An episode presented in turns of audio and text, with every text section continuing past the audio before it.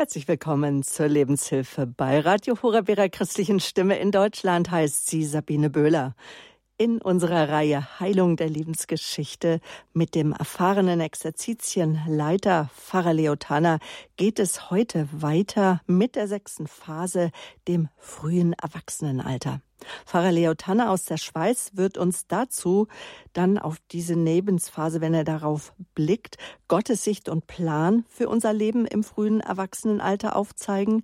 Das ist so etwa vom 18. bis zum 40. Lebensjahr und dann auf mögliche Wunden und ihre Wurzeln hinweisen. Pfarrer Tanner gibt zu jeder Lebensphase Fragen zur Reflexion an die Hand, die helfen, die eigene Lebensgeschichte zu durchdenken und dahin zurückzugehen. Und anschließend weist er auf heilende Wege hin. Auch heute ist es wieder möglich, dass Sie anrufen können, um Fragen zu stellen oder auch Beobachtungen und Erfahrungen mit Faratana zu teilen. Und Ihre Anrufe, liebe Zuhörer, die sind immer sehr bereichernd. Danke dafür. Und die Reflexionsfragen und auch die Heilungsgebete zu jeder Phase, die finden Sie jetzt noch zusätzlich auch auf unserer Homepage auf www.horeb.org und genauso auf der Webseite auch von Pfarrer Leotana, leotana.ch. Das ist seine Homepage oder einfach Pfarrer Leotana eingeben. Die Suchmaschinen finden ihn sofort. Jetzt schalten wir ja nach Jonschwil. Das liegt in der Schweiz, ganz genau gesagt im Kanton St. Gallen. Zu Pfarrer Leotana, guten Morgen. Guten Morgen, liebe Frau Böger, guten Morgen, liebe Hörerinnen und Hörer. Beschreiben Sie uns doch mal ganz kurz, wie es aussieht bei Ihnen in St. Gallen. Wohnen Sie in den Bergen? Es ist sehr, es ist bergig, oder? Ich wohne in einem kleinen Dorf, wo es hügelig ist und es geht dann, wenn wenn man Richtung Alpstein geht, dann geht es dann mehr zu den Bergen, ja. Aber es ist ein hügeliger Ort. Ich bin auf dem Land. Ich habe es sehr angenehm und schön hier. Gottes Wege sind gut, Frieden finden durch Heilung der Lebensgeschichte. So haben wir die achteilige Reihe hier bei Radio Horeb überschrieben. Und sie geben auch Heilungsexerzitien dazu, also ein Seminar zur christlichen Aufarbeitung des eigenen Lebens. Und Sie haben auch ganz neuen Buch dazu veröffentlicht, Sinn und Heilung der Lebensphasen. Das nächste Seminar, das wird äh, im Juni sein, wo sich noch Menschen anmelden können, von Montag bis Freitag. Ähm, die Anmeldung läuft über Sie und Ihr Sekretariat, oder? Ja, genau. Die Anmeldung läuft nicht über das Tagungshaus, sondern über das eigene Sekretariat. Das ist vom Tageshaus so gewünscht und geplant. Also am besten, man geht auf meine Webseite unter Seminare und da ist ein Flyer und auf diesem Flyer, da steht dann herauf die, An die Adresse, wo man sich anmelden kann. Das ist das Sekretariat, das ich da persönlich für diese Kurse habe. Und wie immer hält auch der Hörerservice all diese Informationen für Sie bereit. Ein Service eingerichtet für Sie, seitdem es auch Radio Horeb gibt, unter der 08328 921 110. Auch ein Service, der dank Ihrer großzügigen Spenden möglich ist. Danke, vergelt's Gott dafür. Ja, das Leben. Manch einer hat ein mehr ein anderer ein weniger ramponiertes Leben, so könnte man es sagen. Wenn dies oder jenes in unserem Leben geschieht, dann löst das manchmal bestimmte Reaktionen, Affekte in uns aus. Wenn zum Beispiel jemand an eine bestimmte Person denkt oder eine bestimmtes Ereignis, dann können Gefühle auftauchen wie, wie Wut, Schmerz, vielleicht sogar Neid oder auch Ängste und es oder man macht einfach innerlich zu, ja. Es sind Reaktionen, die wir oftmals nicht haben möchten. Und es sind sicherlich auch Reaktionen, Faratana, die Sie auch immer wieder auch in der Beichte vielleicht sogar hören, dass man, sagen wir mal, ich sage immer, über den Sprung in der Platte gerne den überschreiben möchte, darüber hinweggehen möchte, dass man so manchmal wie immer in dieselbe Lebensfalle tappt. Wie können wir da etwas ändern? Wie kommen wir an solche Dinge, Begebenheiten in, und, und Denkweisen, Gefühlsmuster in unserem Leben heran? Ja, es ist tatsächlich so, dass das nicht so einfach ist, da heranzukommen. Und wenn das bei mir in einem Seelsorgegespräch oder einem Beichtgespräch genannt ist, dann versuche ich jeweils auch auf die Wurzeln darauf hinzugehen. Ich sage auch jetzt ein paar Gedanken dazu. Wir kommen nicht so gut daher heran, weil vieles, was wir erlebt haben und was uns bis heute prägt, das haben wir vergessen. Es ist im Unbewussten gespeichert und vieles davon steuert uns heute noch.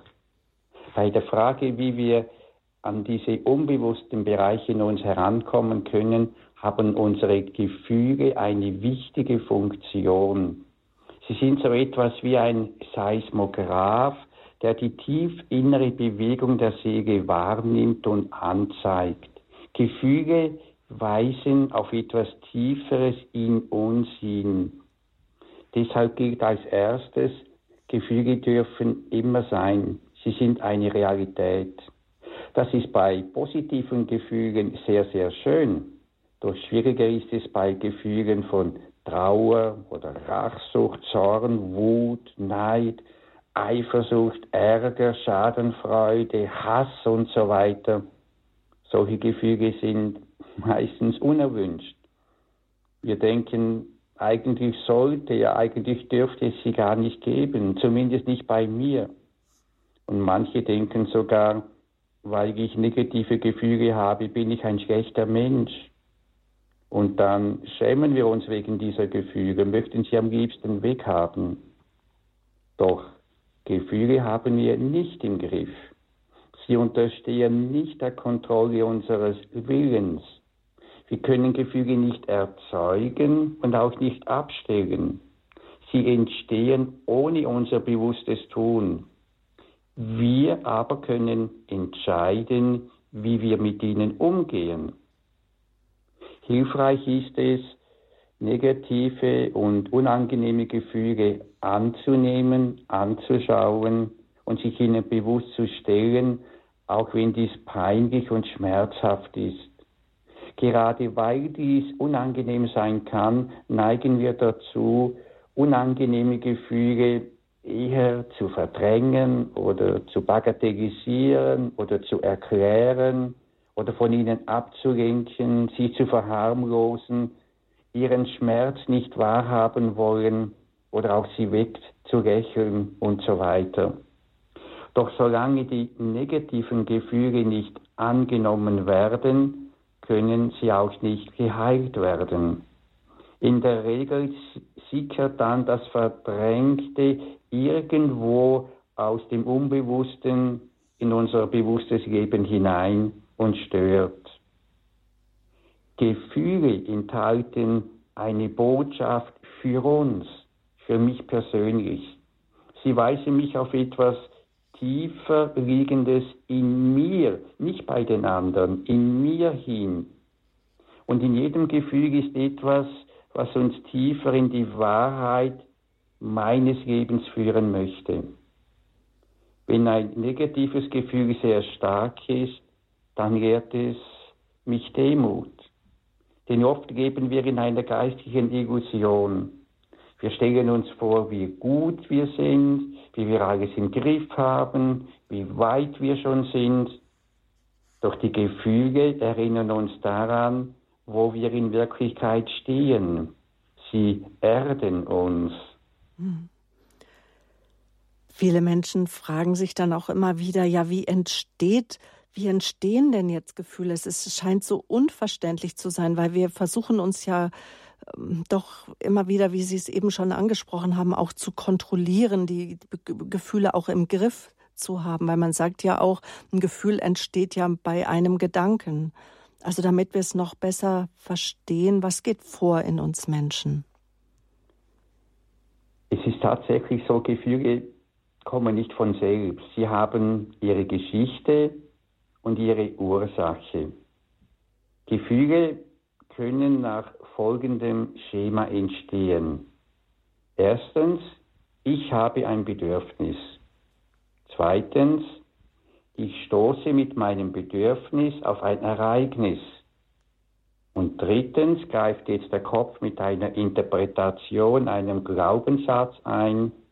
Und viertens entsteht daraus ein Gefühl. Das wirkt jetzt sehr abstrakt. Ich möchte darum ein mögliches Beispiel erzählen.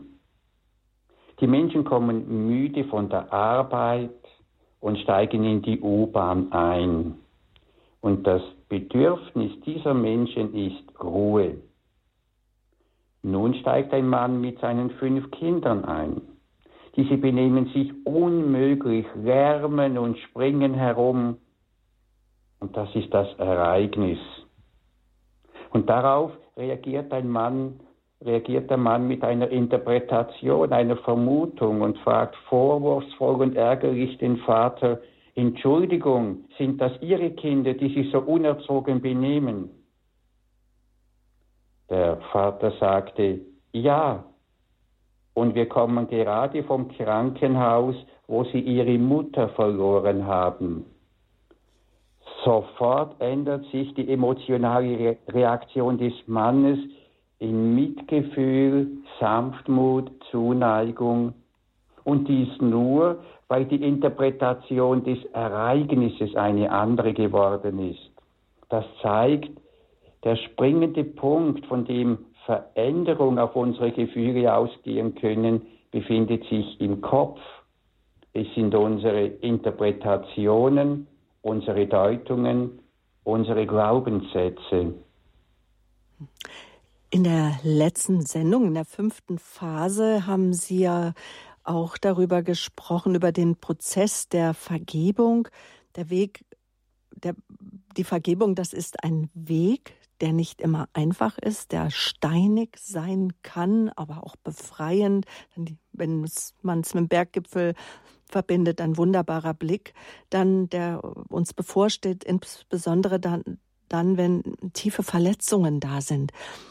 Wie heilen nun die Gefühle, wenn ich begonnen habe, diesen Weg des verzeihenden Wollens zu gehen, Tanner?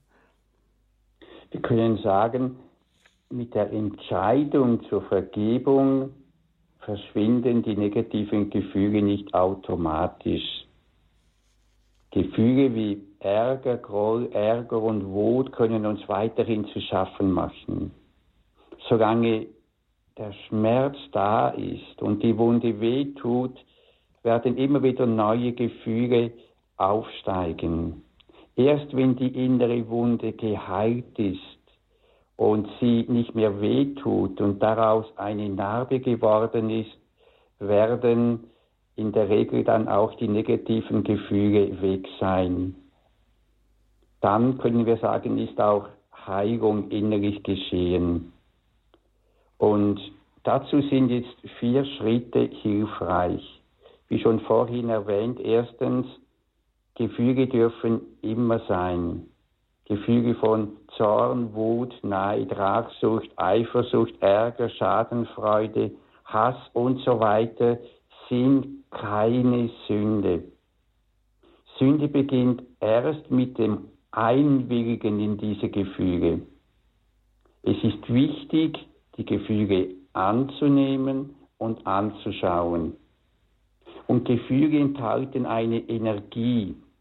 Es kann hilfreich sein, diese Energie herauszulassen, sei es durch körperliche Arbeit, durch Sport oder äh, durch Boxen gegen ein Kissen oder sei es, sie vor einem vertrauten Menschen auszusprechen oder an einem einsamen Ort, wo ich ganz allein bin, sie herauszuschreien, also die negative Gefühle zuzulassen, vor, vor Gott zu klagen. Ich habe das auch einmal im Wald gemacht. Ich habe all das einfach so völlig unzensuriert, was in mir da ist, einfach herausgelassen. Und dazu ermutigt uns auch die sogenannten Fluchpsalmen in der Bibel, wo der Beter seine verletzten Gefühle einfach Gott gegenüber ausspricht. Das kann dann lösend sein. Die Gefühle verlieren ihre Macht, wenn wir den Schmerz zulassen, wenn wir die Energie herauslassen. Wenn wir die Gefühle aber verdrängen, haben sie weiterhin Macht über uns. Und dies kann ein Grund sein, warum trotz Vergebung Beziehungen nicht wirklich heil werden. Der zweite Schritt dann, nachdem wir die Gefüge angenommen haben, gilt es über unsere Gefüge zu herrschen. Wir sind nicht Sklaven unserer Gefüge, wir sind frei, entsprechend unseren Gefügen, aber auch trotz unserer Gefüge anders zu handeln. Wir sind in einen Lernprozess gerufen, uns selbst zu steuern. Wenn wir zum Beispiel zornig sind, dann können die Gefühle uns sagen, am liebsten möchte ich diesen Menschen, der mir so sehr wehgetan hat, umbringen. Diese Gefühle sind da, wir können sie nicht verhindern, aber wir haben die Kontrolle über unsere Reaktion auf unsere Gefühle. Das heißt, wir geben unsere Gefühle nicht aus. Wir können uns gegen die uns so sehr bedrängenden Gefühle entscheiden, diese Person nicht umzubringen, was natürlich in jedem Fall zu raten ist. Oder wenn ich zum Beispiel verheiratet bin oder bewusst zölibatär lebe und mich verliebe. Das kann geschehen. Wir haben Gefüge nicht im Griff. Dann nehme ich diese Gefüge wahr, ich nehme sie an, sie sind jetzt in mir da. Ich weiß aber, ich bin nicht meine Gefüge. Ich muss nicht meinen Gefügen folgen. Ich kann mich auch, auch wenn es mühsam ist, mich gegen sie in Taten zu entscheiden. Und wenn ich meine unerwünschten Gefühle angenommen habe und ihnen nicht folgen will, dann bleiben sie meist gegen meinen Willen noch in mir. Was tun? Wenn ich sie bewusst verleugne, und das heißt, wenn ich nicht auf sie eingehe, mich nicht mit ihnen beschäftige, dann entziehe ich ihnen den Nährboden. Und dann werden sie mit der Zeit auch schwächer werden und irgendwann dann ganz verschwinden.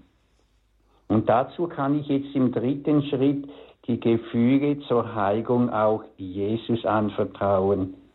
Und zum Beispiel so oder ähnlich beten, Danke, Jesus, dass du mir geholfen hast, hier nicht den Gefügen, sondern deinem Geist in mir zu folgen. Noch aber sind diese belastenden Gefüge in mir. Du weißt, ich hätte sie lieber nicht mehr. So vertraue ich sie dir jetzt an. Bringe diese negativen Gefühle ans Kreuz. Heile du sie. Ich danke dir dafür. Solches Beten kann den Druck, das heißt die negative Energie aus den Gefügen herausnehmen. Und in dieser Haltung des geduldigen Anvertrauens werden wir in der Regel nach längerer Zeit das heilende Wirken Jesu auch in unseren Gefühlen erfahren. Der vierte Schritt lädt uns dann dazu ein, auf Jesus in uns zu schauen und uns für das Handeln nach seinem Geist zu entscheiden. Denn wir können trotz der negativen Gefühle in uns dieser Person Gutes tun und Gutes über sie sagen. Das ist der Weg, zu dem Jesus uns einlädt und durch seinen Geist befähigt. Tut Gutes denen, die euch hassen, segnet die, das heißt, sagt gute Worte über die, die euch verfluchen. So sagt Jesus bei Lukas 6, 27 und 28. Das aber Gutes sagen über die, die uns verfluchen, solche Handlungen brauchen Überwindung. Und wenn wir das aber tun, dann hören wir auf, diese Gefühle in uns zu nähren. Und diese guten Worte, dieses Segnen, bedeutet hier noch einen Schritt weiter zu gehen. Wir versuchen das Gut in dieser Person zu sehen und dafür zu danken. Wir sprechen gut über sie, obwohl unsere Gefühle genau das Gegenteil über sie hören möchten. Und wir wünschen ihr Glück und Erfolg. Wir erbitten für sie Gutes, Heil und Segen. Und so wächst die Kraft des Heiligen Geistes in uns und der Heilige Geist wirkt auch bei den anderen. Und durch solches Segnen sind wir auch immer am besten geschützt. Danke für diese vier wertvollen Heilungsschritte im Umgang mit Gefühlen. Hier in der Lebenshilfe ist Pfarrer Leo Tanner, Exerzitienleiter, Mitinitiator der Wege Erwachsenen Glaubens, kurz auch WEG genannt. Er ist auch äh, Leiter von Heilungsexerzitien und hier jetzt bei Radio Horeb es ist die sechste Phase, die wir heute besprechen, das frühe Erwachsenenalter, die sechste von acht Phasen. Wir haben begonnen mit der Schwangerschaft, Geburt und Säuglingsalter. Die frühe Kindheit haben wir thematisiert, schon das Kindergartenalter, Schulalter und natürlich dann die Pubertät. Also jetzt die sechste Lebensphase, das frühe Erwachsenenalter, so war vom 18. bis zum 40. Lebensjahr ist unser Thema 18 und endlich volljährig. Wer erinnert sich da nicht gerne dran an diesen besonderen Geburtstag und an diese Lebenszeit haben wir einfach auch mehr Erfahrung als ins Kindheitsalter. Pfarrer Tanner, welchen Plan hat Gott für unser Leben als Erwachsener, insbesondere jetzt im frühen Erwachsenenalter?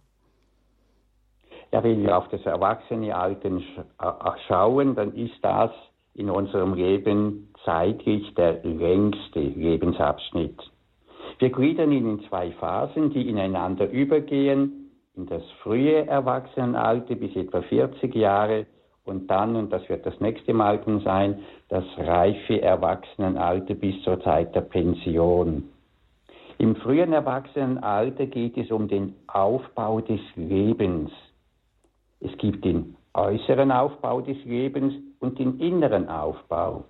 Zum äußeren Aufbau gehört das Erlernen eines oder mehrerer Berufe, also viele Ausbildungen, die wir machen, dann natürlich Geld verdienen, einen geeigneten Wohnort suchen, vielleicht heiraten, eine Familie gründen, vielleicht auch ein eigenes Haus erwerben.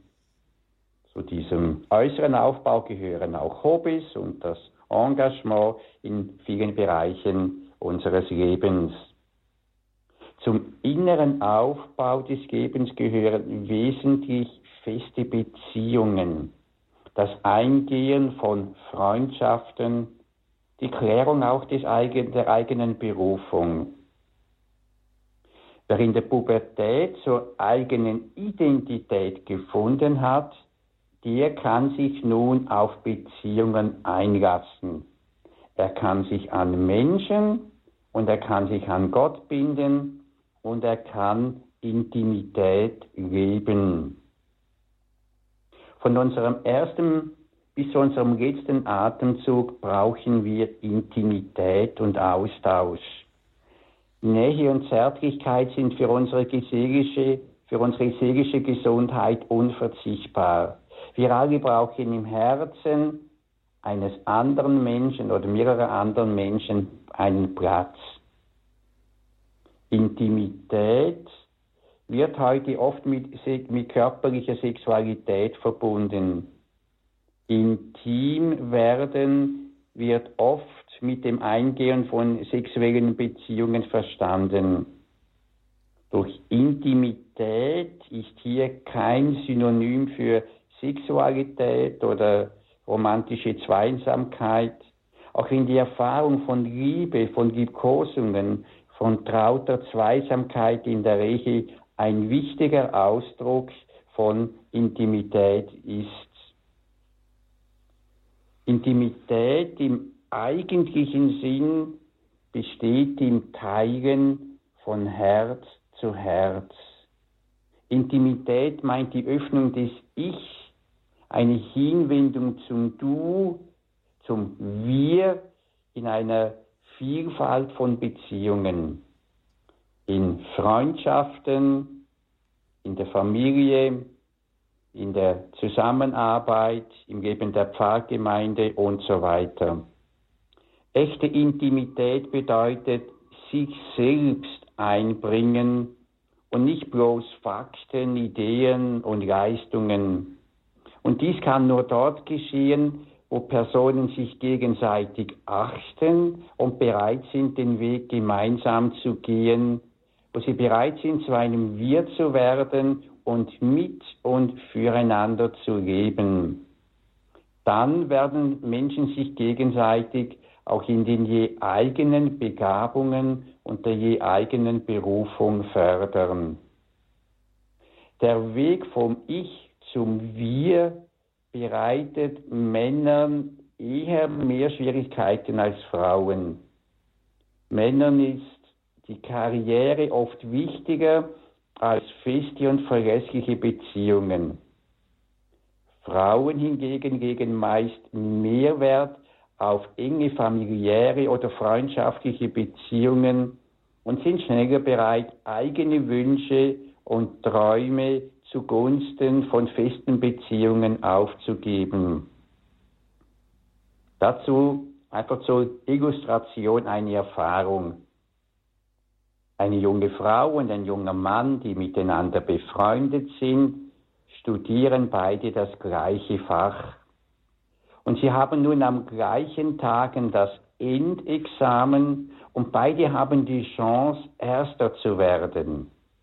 Was geschieht nun? Der Mann löst sich von der Frau und geht einfach los, um Erster zu sein. Er denkt an nichts anderes als daran, Erster zu sein, rein rational.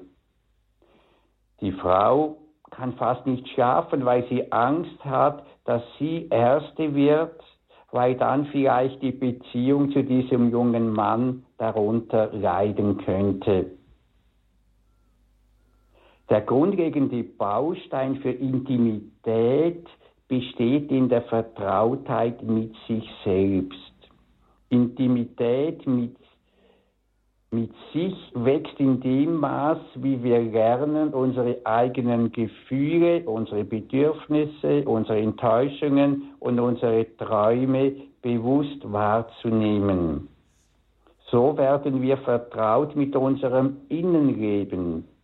Und das hilft uns dann auch, das Gute in uns selbst zu sehen.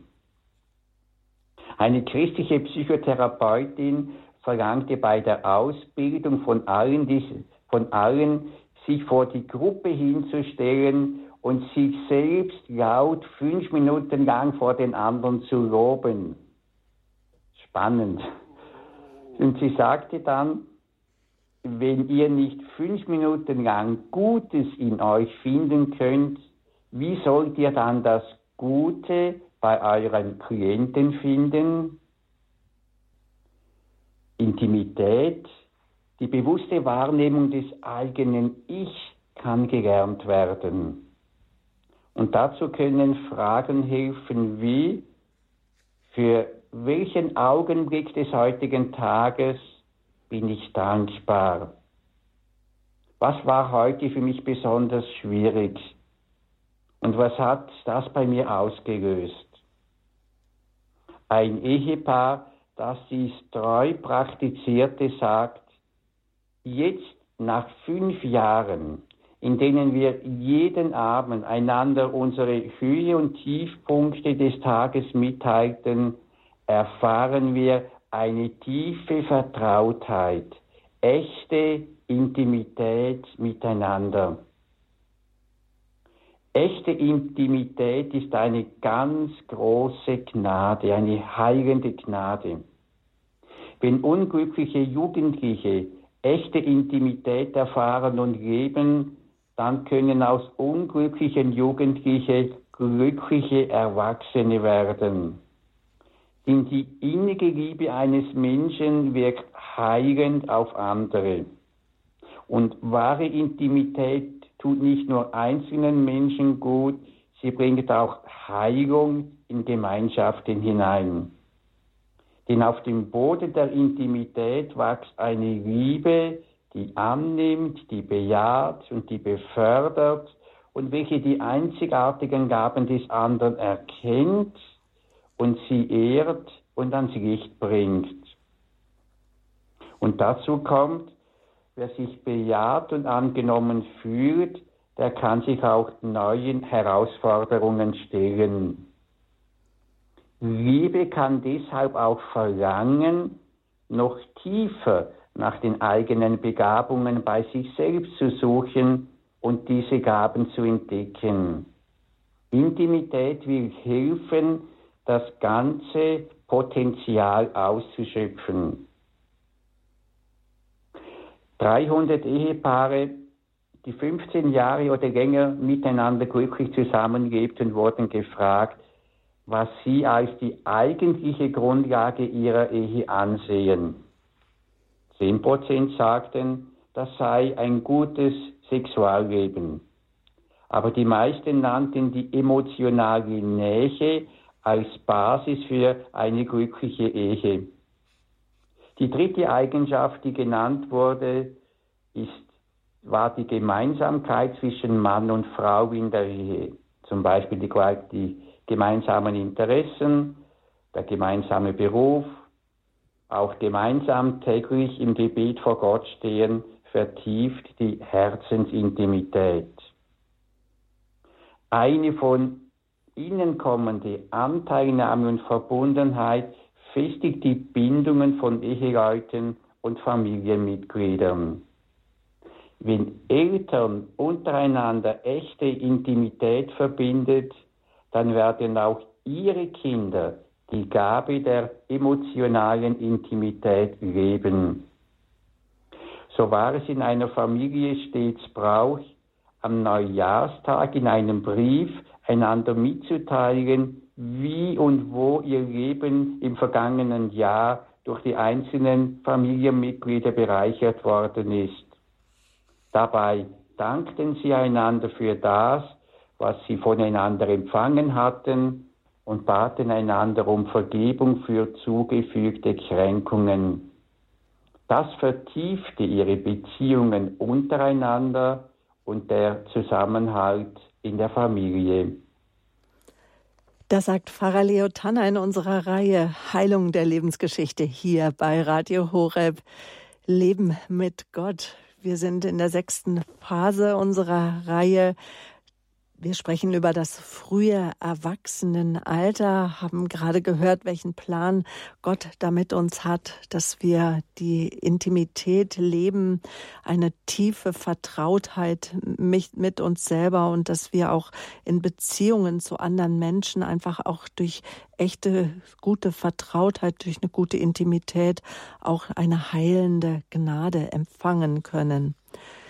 Tanner, gerade im mittleren Lebensalter, im frühen Erwachsenenalter, da verändert sich das Leben ja, sagen wir mal, alle paar Monate. Mit welchen möglichen Wunden und Verletzungen äh, können uns, kann unser Leben gerade in dieser Lebensphase, können gerade dann unser Leben auch beeinflussen? Ich glaube, grundlegend ist hier wir nehmen die Verhaltensmuster aus der Ursprungsfamilie mit in unser Leben, in unsere Beziehungen und auch in unsere Ehe hinein. Wer sich in der Ehe, in den Beziehungen schwer tut mit dem Anteil geben und Anteil nehmen von Herz zu Herz, der hat vermutlich die Herzensintimität in der eigenen Familie nicht erlebt. Und dafür kann es jetzt verschiedene Ursachen geben. Eine, die Wahrnehmung der eigenen Gefühle wurde durch persönliche Zuwendung und persönliches Interesse nicht geweckt und gefördert. Die Eltern fragten nicht nach meinen Gefühlen, nach meinem Innenleben, wie es mir geht, was ich empfinde. Und wem so das Gute, von einem Menschen, der ihn liebte, nicht gezeigt wurde, der kann dieses Gute auch nur schwer bei anderen sehen und auch bei anderen wertschätzend anerkennen. Und bei wem dieses Innenleben nicht geweckt wurde, der tut sich sehr schwer, darüber zu reden oder es anderen mitteilen zu können. Eine Ursache dafür kann auch sein, Regeln und Aufgaben, die eingehalten werden mussten, hatten Priorität.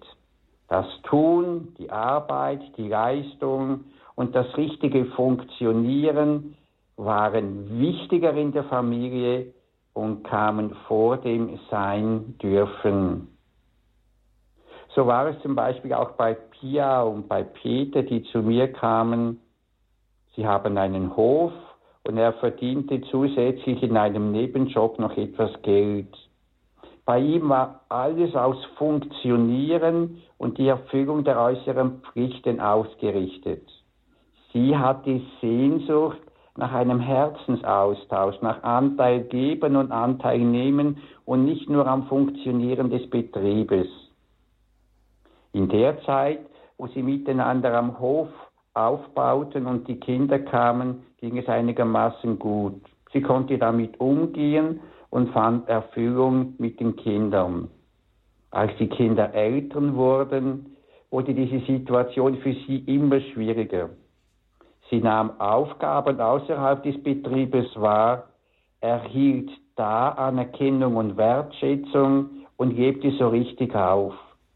Sie erlebte Herzensintimität, was ihr so gut tat. Das aber führte dazu, dass ihre Ehe für sie immer unerträglicher wurde.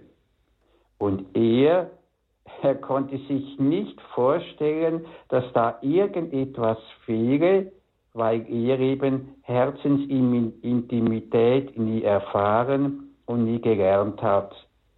Und er sagte sich ja, ich versuche ja korrekt zu sein, ich versuche ja alles richtig zu machen.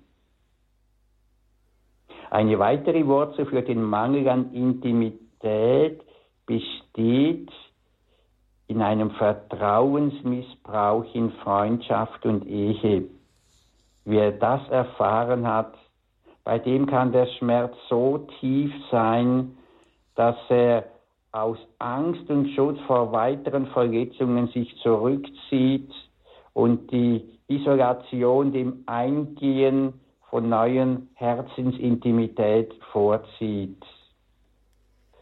Menschen wollen sich dann nicht mehr mit dem Herzen einlassen, um eben auch nicht mehr verletzt zu werden.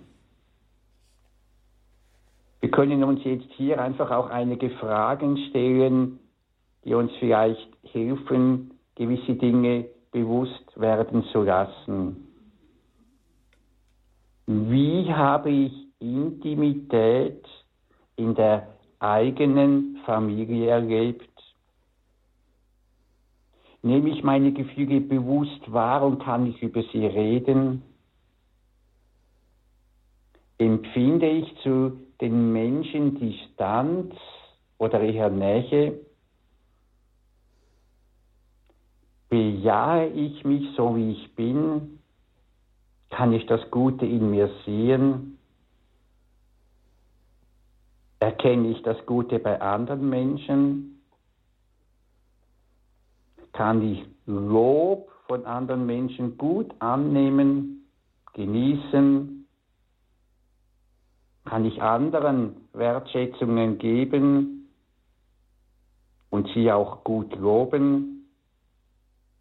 Kann ich mich mit anderen freuen, wenn sie Lob erhalten? Möchte ich eine feste Bindung leben? Kann ich allein in einer Wohnung leben, meine Zeit auch gut allein verbringen? Vielleicht noch die letzte Frage. Zu wem in der Familie, in der Ursprungsfamilie hatte ich die schwierigste Beziehung und warum? Was nun mit diesen Antworten machen? Es geht im frühen Erwachsenenalter in dieser sechsten Lebensphase nach Gottes Willen darum, Intimität zu leben. Und Intimität kann gelernt werden. Dazu braucht es einen entschiedenen Willen und die Geduld des Partners. Heilung geschieht, wenn wir uns das Schicksal der Mitmenschen zu Herzen nehmen, wenn wir mitfühlen, die Mitmenschen wertschätzend und liebend bejahen. Und es braucht die positive Bestätigung von kleinen Schritten.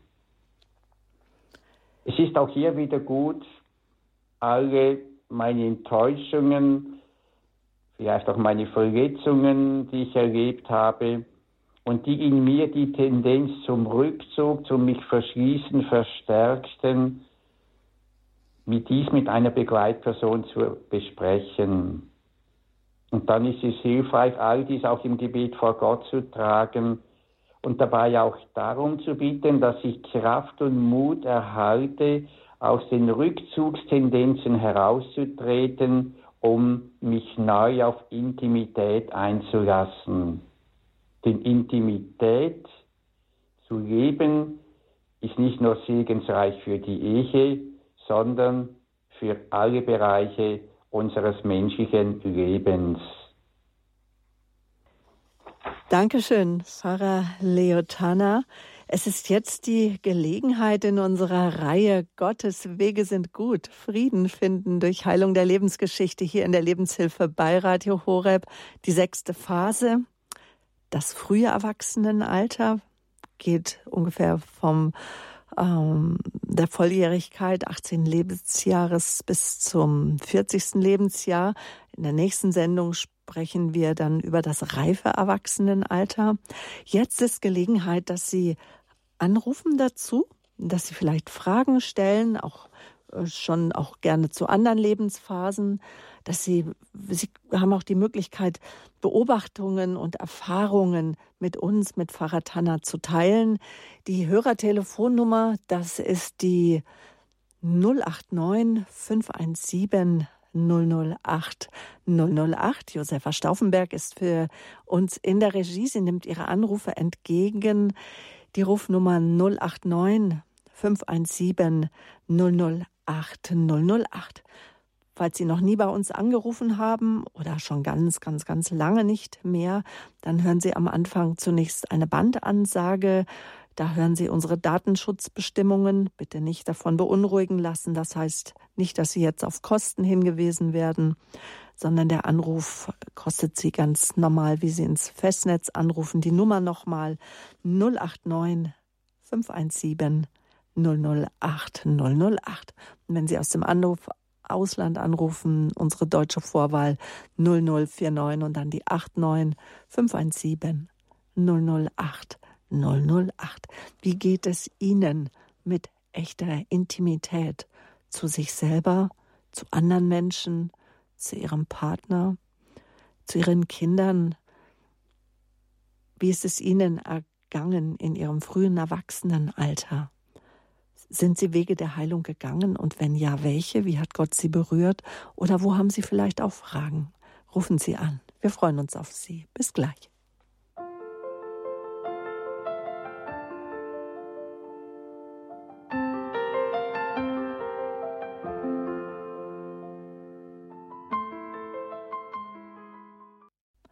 Das menschliche Leben. Es entwickelt sich in acht Lebens- und Reifephasen, so könnte man sagen.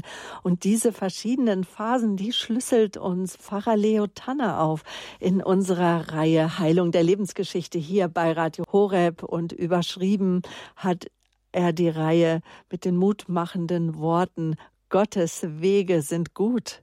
Frieden finden durch die Heilung der Lebensgeschichte.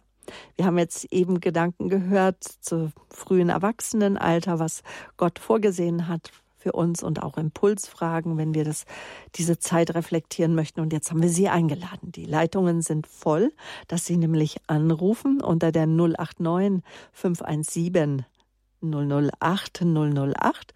Und diese Nummer hat eine Hörerin gewählt, oben aus dem Münsterland. Ich darf Sie jetzt herzlich begrüßen. Guten Morgen. Guten Morgen.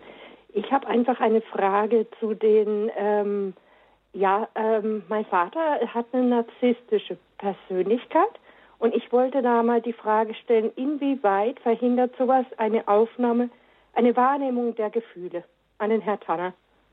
beeinflusst das sowas? Ähm, kann das sein, dass man sich da schwer tut, seine Gefühle wahrzunehmen durch so eine Geschichte? Mhm. Herr Pfarrer Tanner.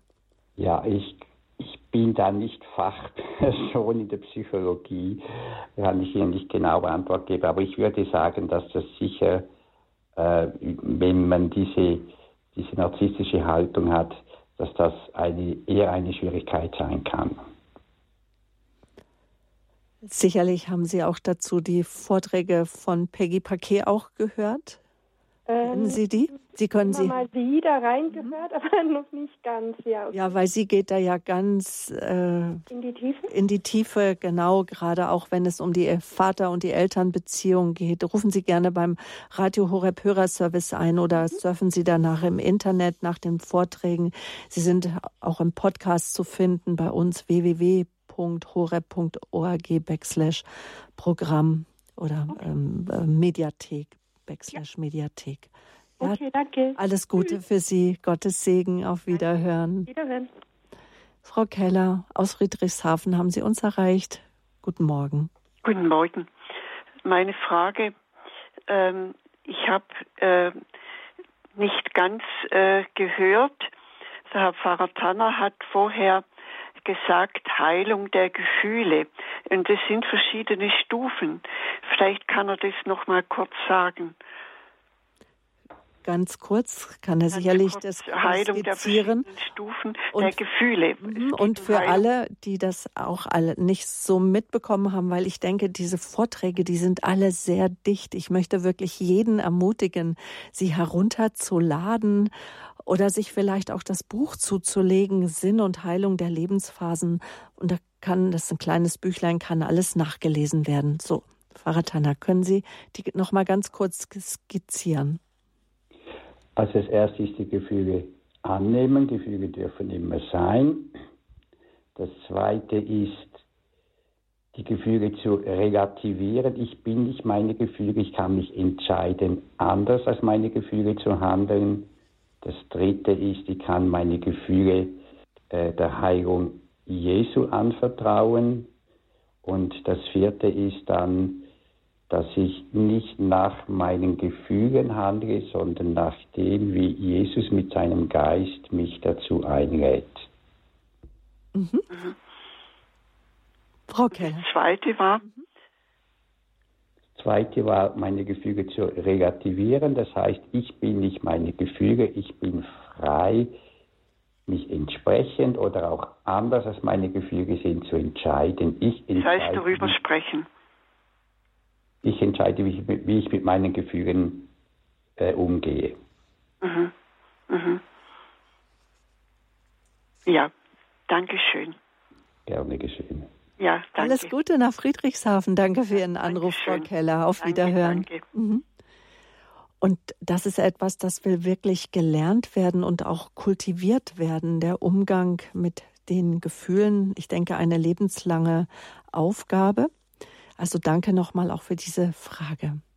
Sabine, Sabina Büsch hat uns erreicht aus Bad Honnef. Das liegt bei Bonn. Hallo, willkommen. Ja, schönen guten Tag, Herr Paratanner, und schönen guten Tag an die Moderatorin. Guten Tag, ja. Meine ähm, eigene Mutter hat als Kind ähm, Gewalt in nahezu jeglicher Form erfahren, auch sexualisierte Gewalt.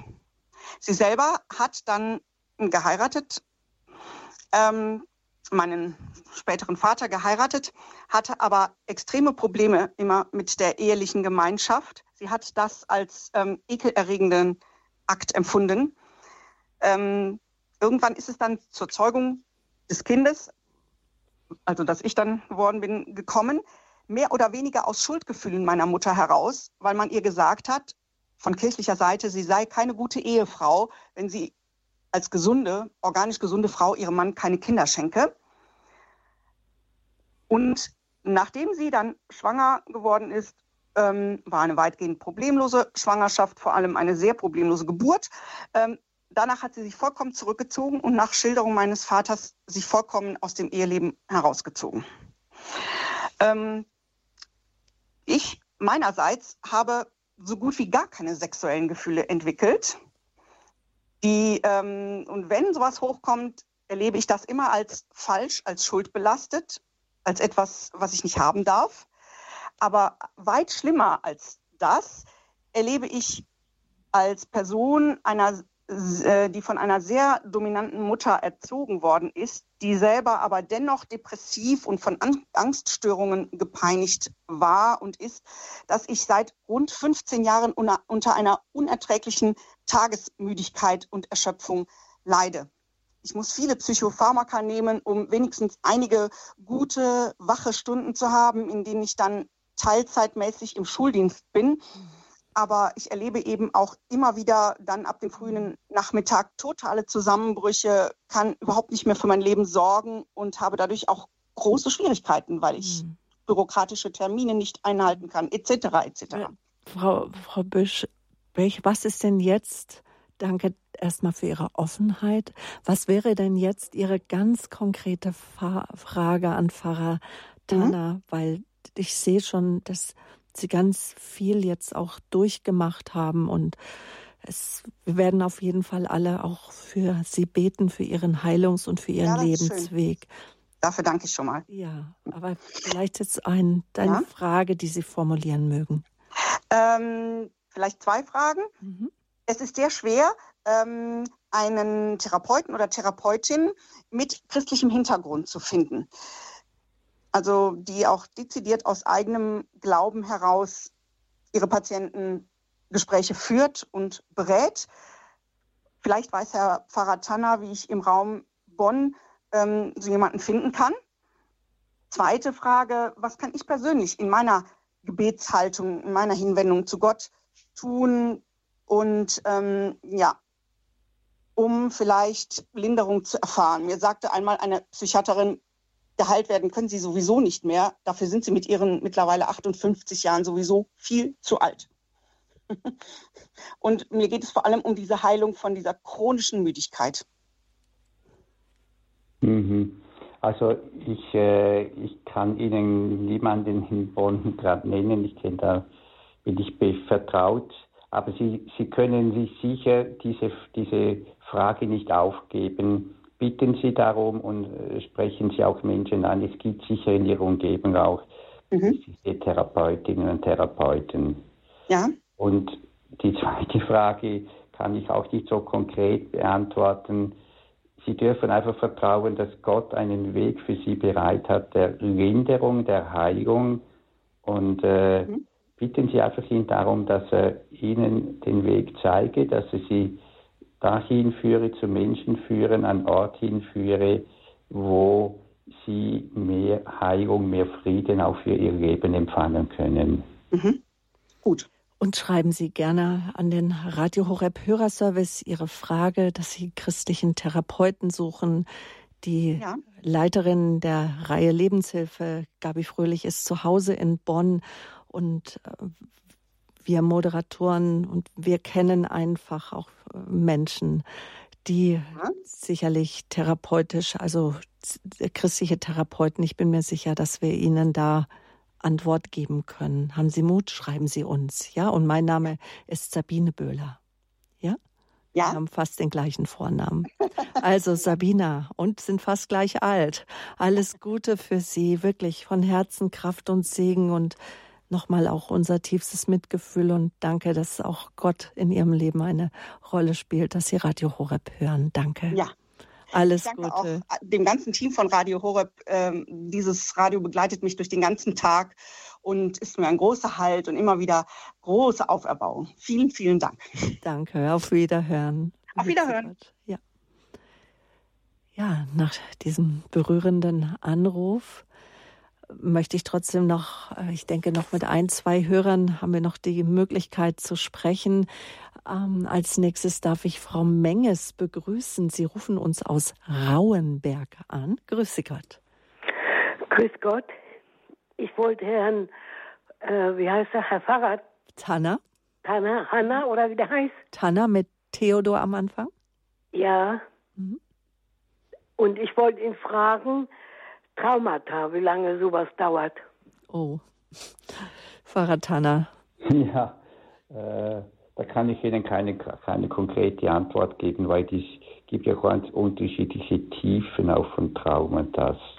Ja, ähm. nach, nach dem Tod von meinem Mann habe ich das bekommen. Mhm. Trauerphase. Wie lange ist denn Ihr Mann schon von uns gegangen? 13 Jahre. Mhm. Ja. Mhm.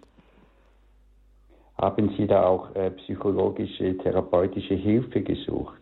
Zweimal 25 Termine habe ich gehabt. Oh je, oh je. Ja. und, es, es, und es hat nicht geholfen. Nein. Mhm. Und jetzt sind Sie in Not, dass Sie nicht wissen, wie, wie soll ich weiter mit dem umgehen. Das ist das Problem. Mhm. Wie soll ich da rauskommen? Ich mache alles, ich laufe, ich wandere und äh, mache Übungen und alles, aber Gleichgewichtsübung und, und, und. Mhm. Und dieses Traumata, das besteht im Verlust das ist schon lange. Mannes. Das ist schon sehr lange, weil das weiß ich ja, dass das nicht weggeht. Mhm. Tja, so ist es. Ich, ich kann Ihnen einfach so, so in ein, zwei Sätzen keine konkrete Antwort darauf geben. Ich glaube, das ist etwas, was man. Ja, das macht ja nichts, macht nichts. Was man genauer anschauen müssen. Ich, ich ja. nehme Sie einfach mit ins Gebet und bitte, dass Gott einfach Sie sie gute Wege führe, dass sie ja, Orte finden, wo sie da mehr Frieden finden können, mehr Erlösung finden können. Frau Menges, auch für Sie alles Gute.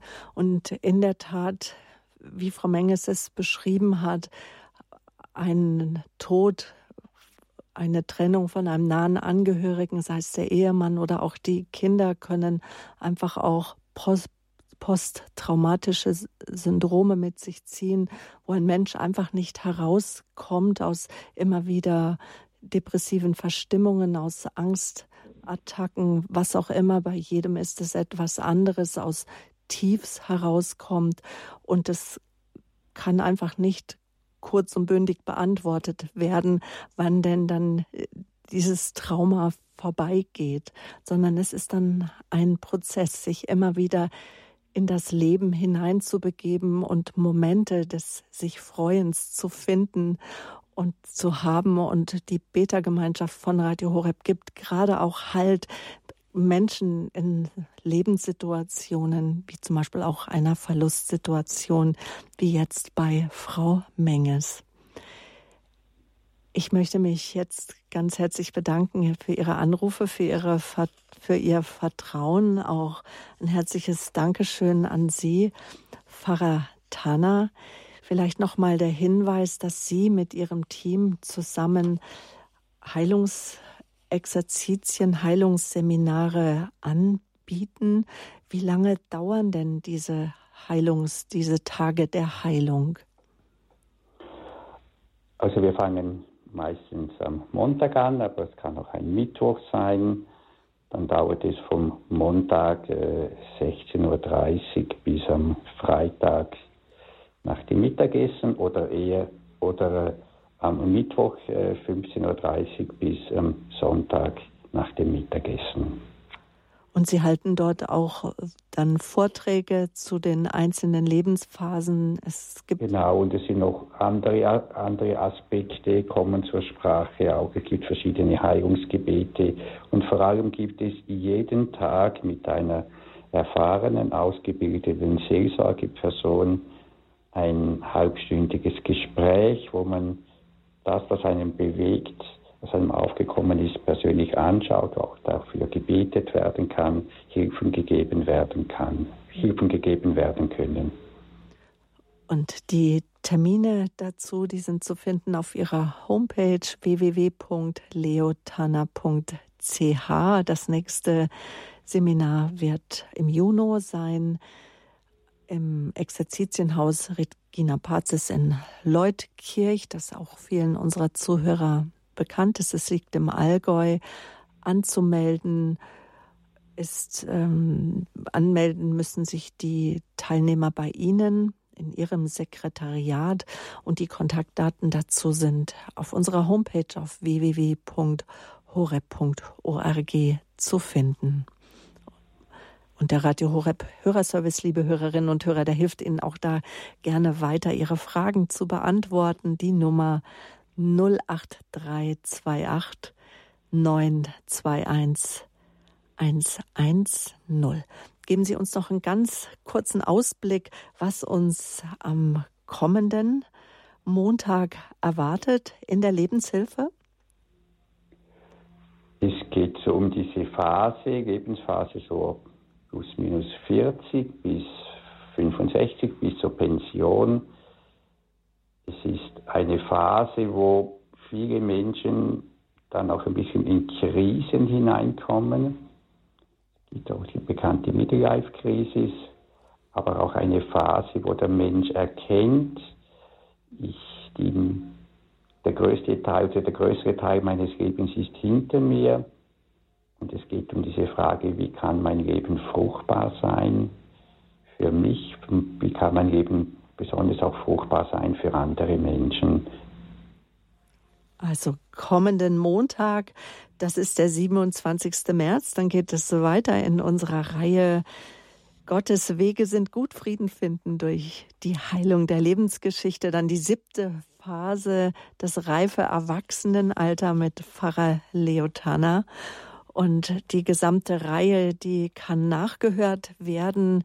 Auf unserer Homepage stellen wir Ihnen die Podcasts zur Verfügung, die Sendung zum Nachhören oder auch Sie können von allen Sendungen eine CD bestellen. Dazu die Rufnummer vom Radio Horeb CD-Dienst 08328 921 120, ein Service, den wir Ihnen dank Ihrer Spenden, weil Radio Horeb liebt, ausschließlich durch Ihre Spenden. Wir sind zu 100 Prozent ein Hörerradio.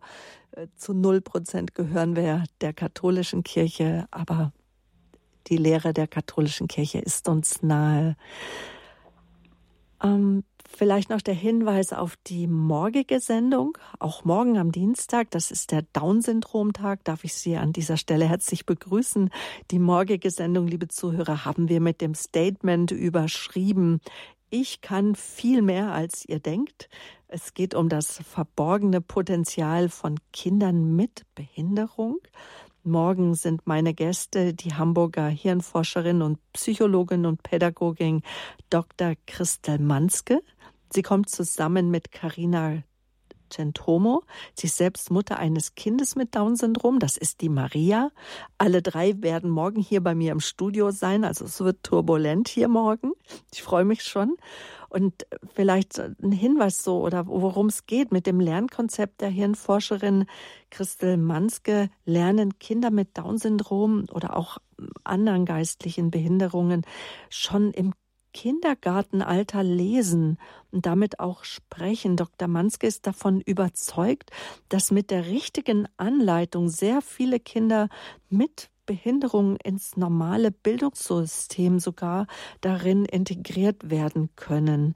Und ja, die leidenschaftliche Pädagogin wird uns am Down-Syndrom-Tag, wird sie unser Gast sein zusammen dann mit Carina Zentromo und deren Tochter Maria, die auch Trisomie 21 hat und nach der Methode von Christel Manske schon mit drei Jahren lesen gelernt hat. Also morgen der Hinweis. Äh, der Hinweis auf morgen, auf die Lebenshilfe wieder um 10 Uhr. Ja, Pfarrer Tanner, dann bitte ich Sie jetzt herzlich um Ihren Segen. Himmlischer Vater, du siehst, äh, wie wir oft auch auf viele Fragen keine konkreten Antworten haben, aber du willst uns zur Seite stehen durch Jesus Christus, deinen Sohn und dem Heiligen Geist. Und ich lege dir jetzt all die offenen Fragen, die die Hörerinnen und Hörer haben, die wir alle haben, vor dich hin und bitte dich um deine Führung, deine Leitung, deine Segen. Und so segne, führe, beschütze und führe euch alle der gute Gott, der Vater, der Sohn und der Heilige Geist. Amen. Amen. Gelobt sei Jesus Christus. In Ewigkeit. Amen. Ich verabschiede mich von Ihnen, Ihre Sabine Böhler.